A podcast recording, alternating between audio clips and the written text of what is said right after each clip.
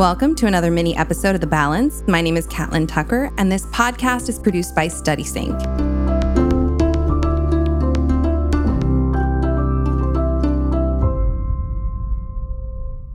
Welcome to this mini episode of The Balance. This episode is focused on making student choice or student agency sustainable. So, I talk a ton about student agency because it is such an important part of blended learning.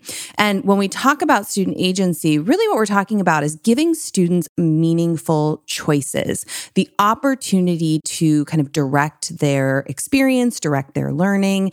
And I know that student agency, this idea of giving students choice, can feel a little overwhelming for teachers. But I often try to identify three places in a lesson or even a learning cycle where we might want to consider giving students agency. The first is around the what. So we are tasked as educators with covering really large um, concepts, topics, eras in history. And it's really challenging to kind of allow students to kind of pursue their learning through a lens of interest if we don't give them meaningful choices. So we might want to think about within a large umbrella topic or within a larger subject, are there opportunities where students can select a smaller aspect of that larger subject or select the lens they want to look through as they approach a particular topic or subject? For for example, I was coaching an elementary teacher and she gave her elementary students the opportunity to make a decision at the beginning of this unit that was going to be focused on animals and animal habitats. And she allowed them to choose an animal they were really interested in. And that animal was going to serve as kind of the lens through which they moved through this unit. So they were going to really research their particular animal, their animal's habitat. And it was so cute to just see how excited these students were getting to make that particular choice. At the secondary level, I know whenever I would teach a particular novel or we'd read a Shakespeare play, I wanted students to have a little bit of historical context. So instead of asking everybody to research some huge topic like Elizabethan England because I wanted them to have some context for Romeo and Juliet or Othello. Instead, I would give them a long list of options. Do you want to research crime and punishment, entertainment, the plague and other illnesses, fashion, gender roles? What would be most interesting for students to research? Because I don't need them to know everything about Elizabethan England.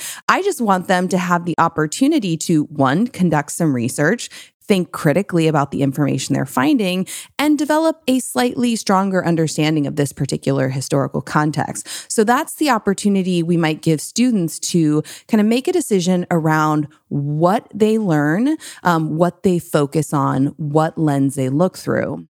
The second place we might want to think about giving students agency is around the how or a process. So, if we have a clear learning objective, we might give students the opportunity to make key decisions about how they get from where they're starting to that learning objective or where we really want them to finish.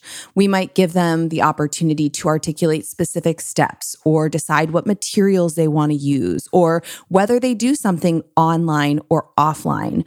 Those process decisions can help develop their confidence as learners, help them to feel like they can actually complete a task more successfully.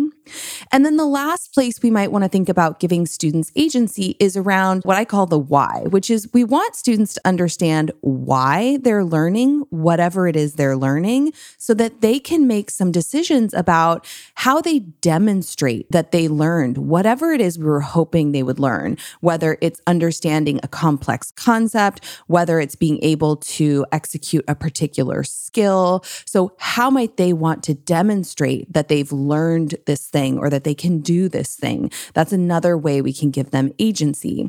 Now, when I talk about giving students agency and meaningful choice, I do know that it feels a little overwhelming for teachers who are already really spread thin.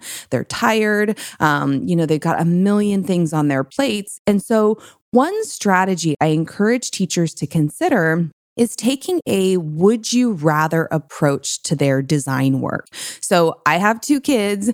I am often peppered with would you rather questions when I am driving them around in the car. And I had this moment where I thought, you know, we could very simply start to integrate into lesson plans and learning experiences would you rather options for learners. So, if we have students in a classroom, and I even do this with my graduate students, I will say, you know, if we're going to have a discussion, Students who want to engage in a small group real time discussion can join one of two small groups on one side of the room.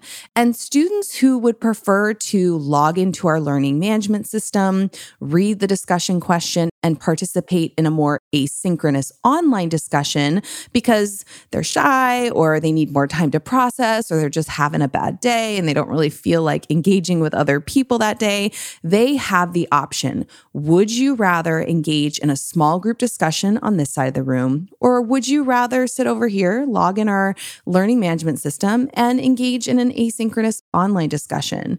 Um, it's a it's not a hard choice for me as a teacher to give learners, but it might make all the difference in terms of their ability to express their ideas and really communicate their thoughts with other people in the class. So we can think about this would you rather very simply. Maybe students, would they rather read an article, watch a video? Would they rather make connections from a piece of reading or a unit in a concept map or a paragraph? Would they like to annotate and take kind of traditional notes as they read? Or would they like to create and draw sketch notes? So these options don't have to require a lot of work on the teacher end, but they can make a huge difference difference for learners in terms of their confidence approaching particular tasks, in terms of increasing their interest as they do work in our classes. And I think if teachers committed to building in at least one would you rather choice in each lesson, it would be really exciting to observe the impact of that meaningful choice, that increase in student agency on our learners, while still feeling like it's a sustainable practice for educators.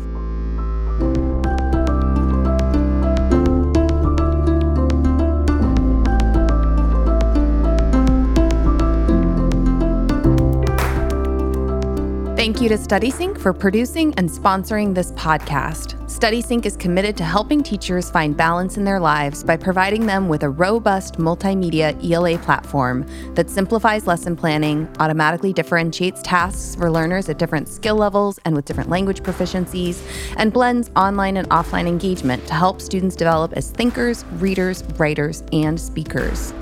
StudySync's most recently released product, Sync Blast, expands the company's scope to include an engaging supplemental digital inquiry solution for social studies and science classrooms. Visit studysync.com for more information or follow the link in the show notes.